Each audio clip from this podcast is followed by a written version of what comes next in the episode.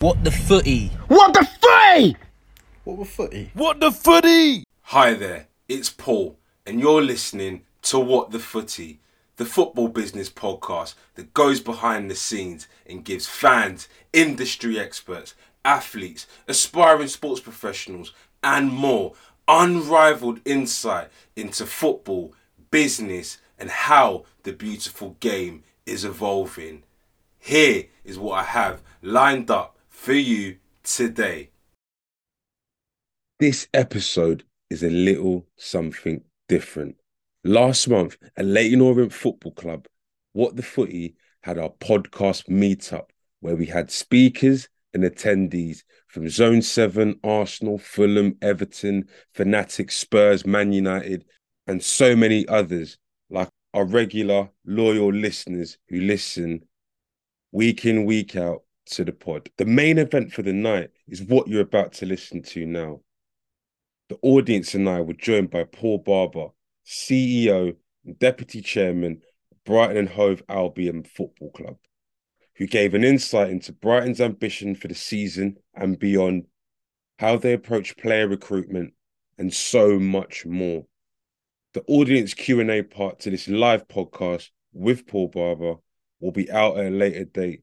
So make sure you follow the pod to be notified.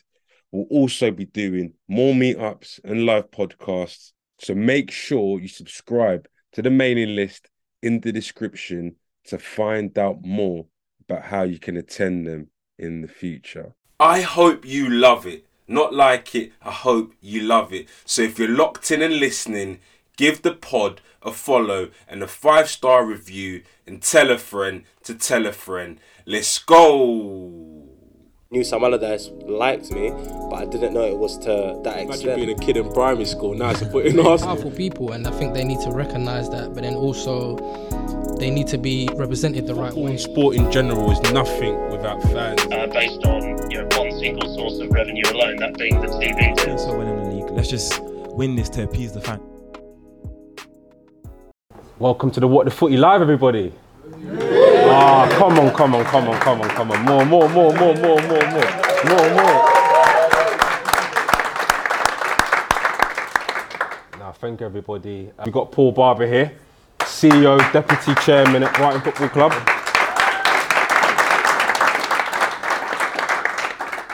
I usually start off the show by asking, what is football to you, a business or a sport, and why? But if you did your homework, you'd know before you came to my seminar, this is my seminar by the way, you'd know that Paul answered that in the first podcast that we did back in the summer.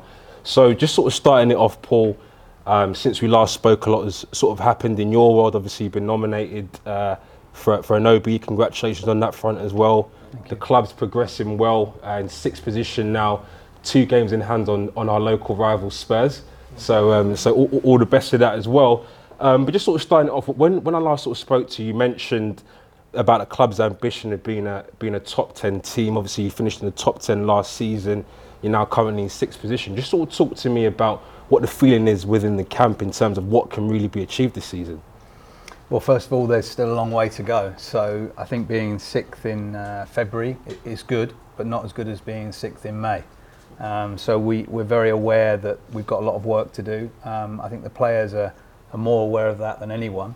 Um, but we've got a good chance. You know, we've got a good squad. We've got a relatively low number of injuries at the moment, which is which is good, and the confidence is high. And uh, I'm hoping that Lewis takes an opportunity to rotate a lot of Fulham's players on Saturday uh, because they're under a lot of stress and um, they could do with a rest. And uh, if you can leave Mitrovic uh, back in West London, we'd be delighted. No, that's brilliant. Uh, I think for a lot of people here, and whether that's within football, not within football, from the sort of the outside looking in, they sort of see Brighton as that sort of model club in terms of how you've been doing things recently over the last few years from a sustainable perspective, whether that's through the academy or how you've approached recruitment. One of the key words within sort of football that we hear a lot that, that teams like to achieve is alignment. How do you drive alignment within Brighton and, and how do you ensure that it exists across all the departments? Well, the first thing is having a really clear vision of what we want to be, um, and we want to be a top 10 um, Premier League club on a regular basis. Achieving it once is great, but that's not enough for us, and, and having that very clear vision for that is important. We also want to be a top four Women's Super League club. So the whole club has got a very, very clear um, sense of where we're trying to get to. We also work to some very consistent values, and uh, we try and extend those values not across, uh, not, not just across the, the non-football side of the club, but right the way across the playing side as well. Um, and you know, a lot of football clubs have no dickhead policy. You know, they don't want anybody in their dressing room that's going to cause problems, and and we we have that. But it's important not to have dickheads anywhere in the club. And you know, from that point of view, you know, our values are quite simple. They're not rocket science. You know, we act with integrity. We try and treat people well. We try and exceed expectations. We we aim high.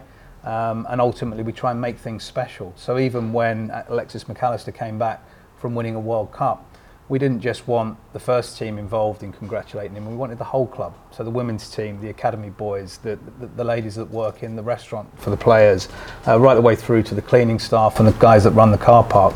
They all shared in Alexis' success, and he was very delighted to, to have them there and to, to, to be part of the party. So as soon as that was over, though, it was back to work and back focus on the next Premier League game. And we try and we try and maintain that work ethos all the way through the club, that work ethic, and also try and keep our feet on the ground. You know, we haven't achieved anything. You know, we've not won a, a trophy in 122 years of, of playing.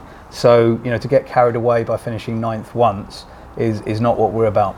Yeah, and just sort of focusing on, on, on the point there you mentioned when Alexis returned from the World Cup and, and that sort of thing that went viral with the celebration there uh, in terms of culture and people, in terms of obviously the, the club in itself, how you recruit non-playing staff, how you bring players through the door what does it mean to be a, Brighton player or a Brighton member of staff from a sort of culture and sort of DNA perspective? Well, I think, you know, I, I look to players like Adam Lallana and Danny Welbeck who, who've played at the highest level for some of the biggest clubs in the world. And they immediately sensed when they came through our door that there was a distinctive culture, that there was a, a set of values that people live by every day. They bought into those values very early and they help us maintain them.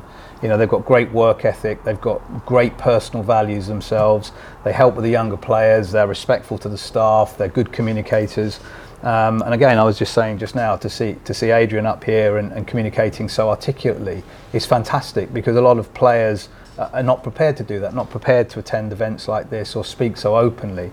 Adam and Danny are two other examples of, of players that would do that, and I think the game needs more people like Adrian, like uh, those guys to to come up and do these sort of things because the game sometimes I think is too soundbite like.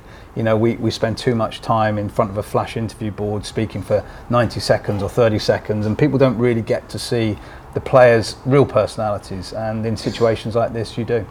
No, that's brilliant. And, and just sort of moving it on a little bit, when, when I last sort of spoke to you, we discussed about succession planning, and obviously, with a lot of things that have happened with Brighton, you've been able to sort of attract whether whether you wanted it or not, attracted a lot of eyeballs from sort of elsewhere in terms of looking at your, the success that you've had within the structures and the layers of the club, and, um, and, and and just sort of building on that from a from a perspective. How do you ensure and mitigate against against too much change and almost in terms of foreseeing the change and preparing for the change because from, from the outside looking in for example over the summer you lost uh, Marc Cucurella, but then we saw the emergence of Estupiñán, who was able to, to break into the first team and perform at high, at high level. We obviously lost Trossard in, in the January transfer window, but we were able to see pre-World Cup a little bit of, of glimpses of Mitoma's, but then been able to also progress as well. Yeah, I think it's really important to accept that change is inevitable in a, in a, in a football club of our size. You know, if we do well, if our players do well, they're going to be um, viewed upon by other clubs as being hot property, and, and therefore we've got to be prepared for them to, to, to have bids on them and, and ultimately for us to sell them. The same is true right the way across the club. If the club is doing well, then our best staff are going to come to the attention of the biggest clubs. And we have a philosophy where that's not such a terrible thing. You know, if we can actually help forward people's careers, whether they're playing or non-playing, if we can actually get the right terms for them when the time comes, that's all fine. It also gives us an opportunity to re-energize our own club. You know, three or four changes a year is not a terrible thing. Three or four changes in a squad in a year is not a terrible thing because it can actually provide just that extra bit of impetus, that extra bit of energy that sometimes you need. So we don't see it as a threat, we see it as a compliment. Um, but we're also realistic that we have to plan very carefully for it happening. So the top 20, 25 positions in our club, both non-playing and playing, we've always got a succession plan lined up. And we try and bring in players before we need them. So in the yeah. case of Bissouma going to Spurs, we had Caicedo ready. In the case of, as you say, Trossard going to Arsenal, we have Mitoma ready. And we try and actually have those players in the building because there's nothing worse than a big headline saying you've just got 62 million pounds for Cucurella and then you go out and try and buy a left back and everyone says oh here come Brighton. Let's uh, let's get that negotiation going. And then suddenly you're paying a lot more than you need to. So where we can we try and get the players in the building before we sell the players that are going out. Yeah, that's really interesting because one of the things that, that I noticed as well is that, and we spoke about this a little bit, but we didn't delve a bit deep into it, was uh, your loan system. Because I think what's quite interesting, if you look at the career of Alexis Mac Allister, Mitoma, C- uh, Caicedo as well, they actually spent some time out on loan. Yeah. Alexis obviously spent some time out on loan. Obviously, he joined the club, then went on loan uh, in Argentina. Uh, Mitoma went on loan to another cl- uh, club that Tony Bloom owns in Belgium.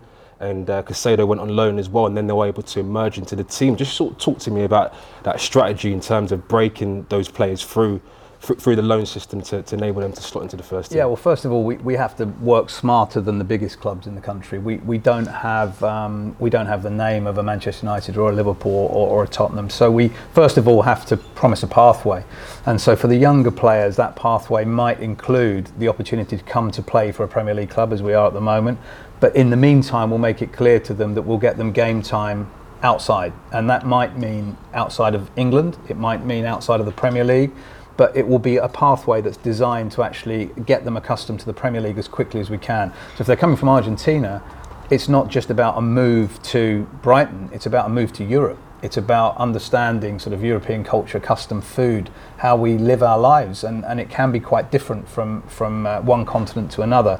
So if we can do that in a, in a country like Belgium, where we have a, a club that we own, where we know how they work, we know their training regimes, we know the way they load players in training, we know the way they play, and that is a way of actually giving them an easier stepping stone into our club. It means when they arrive, hopefully they'll hit the ground running, and you'll see a player like Ale- Alexis Mac Allister in the space of three years go from being a lone player at Boca Juniors um, to a World Cup winner uh, and a regular in the Premier League that is now attracting interest from not just English Premier League clubs bigger than us, but clubs literally across Europe uh, who are much bigger.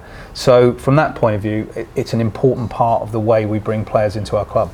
Yeah, and, and not only just sort of bringing players through, also having coaching staff and developing people as well. Obviously, when Dan Ashworth made the move to, to Newcastle, obviously David Weir at the time was assistant technical director and he's now stepped into that role as well. Just sort of talk to me about what your approach is like to developing people within the organisations to, to, to step into those roles as well. It's the same philosophy, really, to, to, to give people that pathway. So, when David first joined us, he was our loans manager. So, he had a really good insight into the young players that we had coming through, the way we wanted to develop them. Um, in Dan's case, it was a great opportunity for him to move to Newcastle at a time when they were going to be building a new squad for Eddie Howe and with the new owners. So again, we didn't want to stand in Dan's way, and we didn't worry too much about Dan leaving, as good as he was and as good a guy as he is, because we knew we had David uh, waiting in the wings to step up to that role. In David's place, we've now got Gordon Greer, who's a former club captain, so he's doing the job that David used to do. We brought in Mike Cave from Fulham, who's the assistant technical director now. So there's already a succession place, not a succession plan in place, not just for David leaving, but for Mike stepping up potentially, and then him leaving. And again, having that depth of talent through the technical staff is really important for continuity and stability. Yeah, and just focus on the head coach as well. Obviously, um, Graham Potter sort of uh, obviously went to Chelsea uh, during the season, and you, and you got in Roberto. Just sort of talk to me about that transition from Graham to to Roberto, and what was it about Roberto that you liked, and what are the similarities and differences that you see um, in, in in the two managers? Well, first of all, when when Todd Boehly calls you at half past seven on a Tuesday morning, it's never going to be to invite you to breakfast, um, and that was a that was a call that I wish I hadn't taken, to be honest, um, because Graham was doing a great job, and we were really enjoying working with him. And uh, again, going back to what I said earlier, when someone does well and they their, their profile increases and, and they're on other clubs' radar, you know that call's going to come sooner and later. And I was just a little bit sleepy that morning, didn't realise what I was letting myself in for when I answered it, and then of course realised I'd fallen into Todd's trap. But um, from that point of view, um, we'd already we'd already been looking at, at, at Roberto for about two years. We knew that what he'd done at Sassuolo, we knew the style of football he played. Uh, we knew that he had achieved a very, very um, consistent finish, uh, finishing position with them in Serie A over two or three seasons, and he was on our radar. Now, sadly, um, the Ukraine war meant that Um, his job at Shakhtar had come to a, a, a, an end very, very, very abruptly. Um, and although I wouldn't use it, the word fortunate or lucky that that, that happened, because of course the, the war's terrible, it did mean that our first choice on our succession plan was available when, if that war hadn't taken place or isn't taking place, then he wouldn't have been available. And at that point, you've got to have a plan B and a plan C because then you're probably into the territory of coaches that are already in jobs. They may not want to come. It gets very complicated.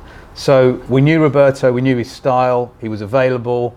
We met him. We were really pleasantly surprised that he'd done a huge amount of work on us. He knew about us, he knew our squad. And I'll never forget the first uh, meeting with him for about three or four hours. He, he went through our entire squad and was able to tell us every single player left foot, right foot, good at this, not so good at that, want him to do more of that. And we were like, whoa, you know, this, this, is, a, this is a guy who's not only come well prepared to the interview, he'd been watching us for some time. And when that's a, a mutual sort of attraction like that, it, it's, a, it's a bit like that girl you've always fancied and you hope that she fancies you. And all of a sudden you do and, it, and everything's perfect and five months later you're married. It's that sort of, that's that sort of situation. Um, I don't want to describe Roberto quite like that, but you know, you know what I'm getting at. Um, and, and you know, he is a, he, he is a really, really top class coach and, and he came in and I'd say his English was probably five out of 10 by his own admission. It's now nine out of 10. So not only is he kind of got to work with the players intensely, he's also got to grips with his English language lessons every single afternoon that he could. And you know, again, that's the kind of commitment and work ethic that our, our club really relates to. Yeah, and, and even just linked to that about the head coach as well. Just sort of talk to me and the, and the audience as well about about the importance of timing and giving the manager time as well. Because obviously Roberto came and I believe it was was his first couple of games. There was a couple of draws and then Yeah, five games without a win. five games without winning and, and similar similar sort of stints as well with Graham as well. But you guys always stuck with the manager back then, believed the process and kind of had that had that alignment through. Just just sort of talk about the importance of, of, of timing and, and, and being there from a sort of support perspective. Yeah, I mean, I, th- I think first of all, the most important thing is sometimes the results can mask underlying performance, and and if you if you miss the underlying performance and just focus on the results, sometimes you can make a hasty decision when it comes to, to removing a manager. So during Graham's time, people forget this, last season we lost six matches in a row. We then played Norwich City at home. They were bottom, cut, adrift really in the Premier League at that time. Everyone said this was make or break for game, Graham. If you lose seven in a row or if you don't beat Norwich at home, you're really going to be under pressure. We drew nil-nil but I think the possession stats were something like 82% possession. We had 30 shots on goal, 19 on target. I mean, you know, God knows how many touches in their box. The underlying performance was one of absolute dominance, and we should have won the game. Um, so we didn't win. It was six defeats, then that nil-nil draw, and then after that we went on, beat Arsenal away, beat Tottenham away, beat Man City at home. You know, the results came. We finished ninth, but it would have been easy for some clubs perhaps a little bit less confident in their in their coach than we were after six defeats and a draw at home to Norwich, who were bottom, to, to, to push the button, the panic button. Um, but sometimes you've got to be patient. Sometimes you've got to look at, at, at what, what the coach is actually doing, what he said he's going to do, how that's shaping up, and be patient. In Roberto's case, five games without a win, and then along come Chelsea, and you just know what's going to happen, right?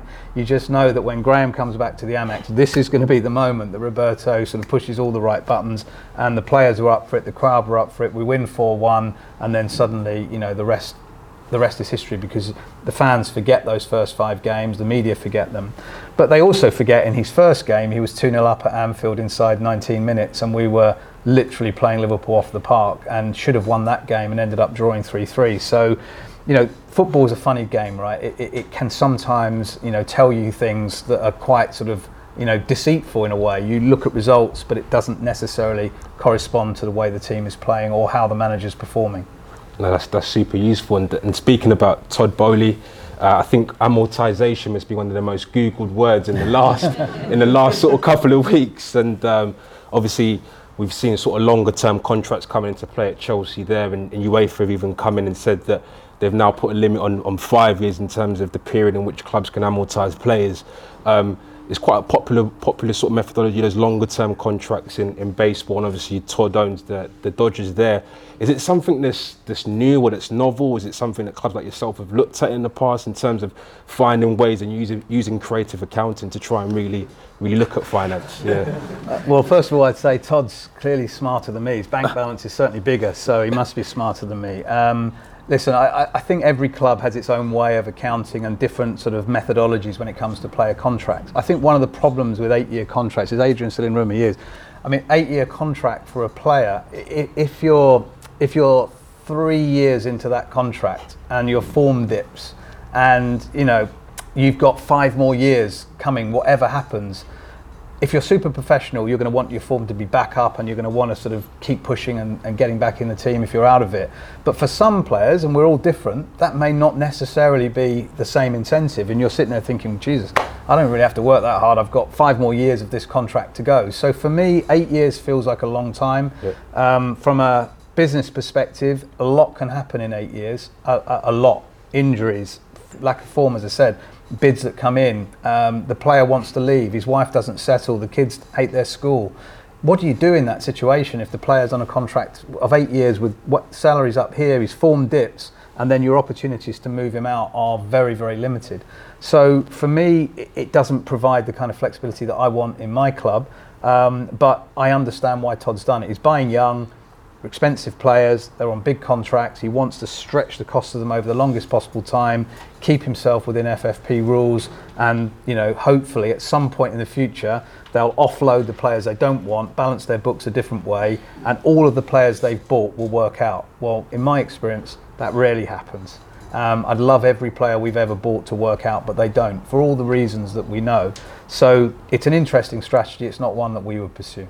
Yeah, and, and one of the interesting things that, that UEFA are really looking at is multi-club ownership and sort of concerns around that. As we sort of know, with multi-club ownership, there's a lot of e- economies of scales that you can kind of kind of take from that, whether that's through loan. Obviously, Red Bull sort of led the way uh, in terms of that sort of model. Daniel Levy recently obviously mentioned about the difficulties that, that exist in terms of competing in the Premier League. We listened to to to, to Lewis at Fulham. They were obviously doing very well in the league this season, and, and since obviously you've come up into the leagues and been promoted, we've seen new investors come into the league, whether that's consortiums, whether that's uh, different types of ownership models. How how easy and how difficult has it been for you in terms of being able to, to, to navigate through that, in terms of being able to compete with those teams? It's hard. I mean, you know, our revenues this year will probably be around 160, 170 million. Manchester United, a billion. You know, just on that basic sort of comparison, you know, you can tell the difference in scale of the clubs. We're never going to be the sort of club that can afford to pay the top wages. So we're never going to attract the very top players. We have to buy young. We have to be prepared to develop them. We then try and hold on to them as long as we can. And then obviously we release them into that opportunity that Cucurella's had, that at some point Caicedo will have, at some point Mac Allister will have, at some point Mitoma will probably have as well. That's our model. And that's how we can compete. We have to fish in different ponds to those guys. We have to be prepared to take a few risks. It's Ecuador more often than Argentina. It's Paraguay more often than Brazil.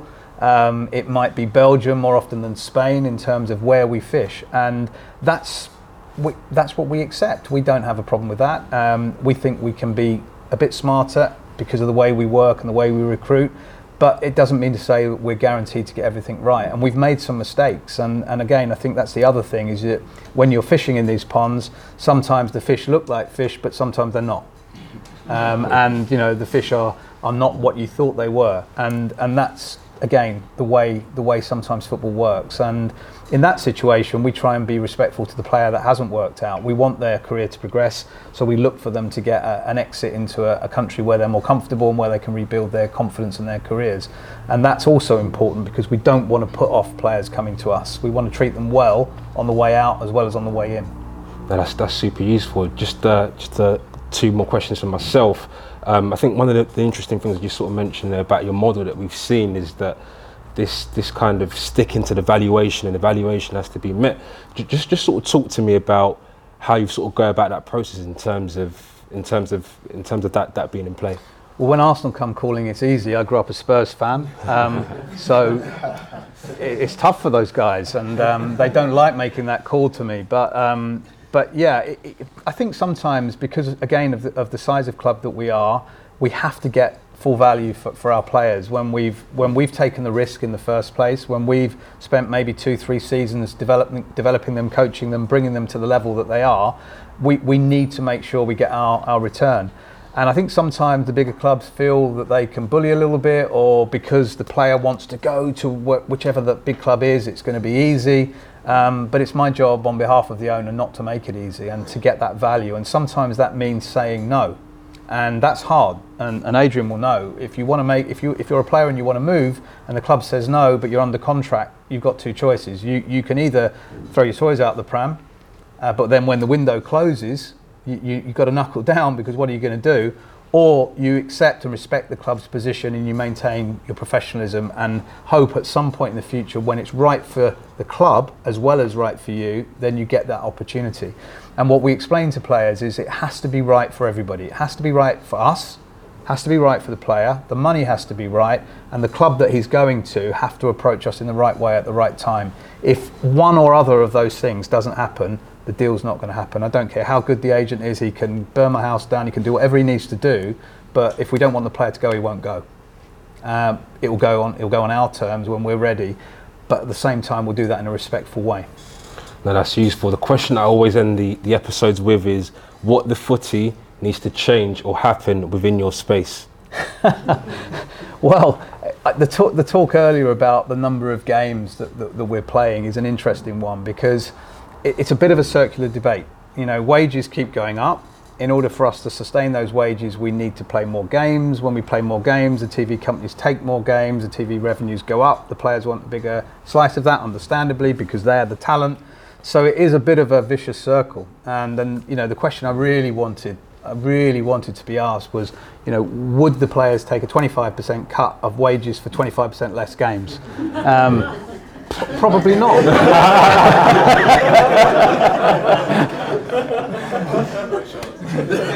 You didn't even answer. You just start, you just started laughing hysterically over there. so so that's the problem right and, and i don't blame i don't blame the guys you know we've got some really talented athletes who have a really short career and they deserve every penny that they get as far as i'm concerned because they provide great entertainment for so many people not just in this country across the world but there's a price within that and the price has to be met by the employer which is the club and the club obviously has to be part of this sort of economic system that doesn't just sustain us at the top level but helps us feed the bottom levels as well. So this is a really complex argument. It's not just about the sports science which is a really important part of it. It's also about the economics and that's when it gets very very complicated. Now, Paul, thank you very much for coming on the What the Footy podcast. Appreciate it.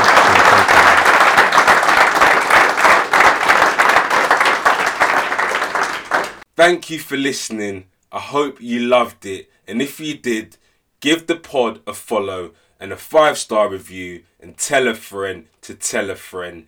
See you in a fortnight for the next episode. Let's go. What the footy? What the footy? What the footy? What the footy? Knew Sam Allardyce liked me, but I didn't know it was to that extent. Imagine extent. being a kid in primary school. Now it's a put in Arsenal. powerful people, and I think they need to recognise that. But then also, they need to be represented the right way. Sport in general is nothing without fans. uh, based on you know one single source of revenue alone, that being the TV. So winning the league. Let's just win this to appease the fans.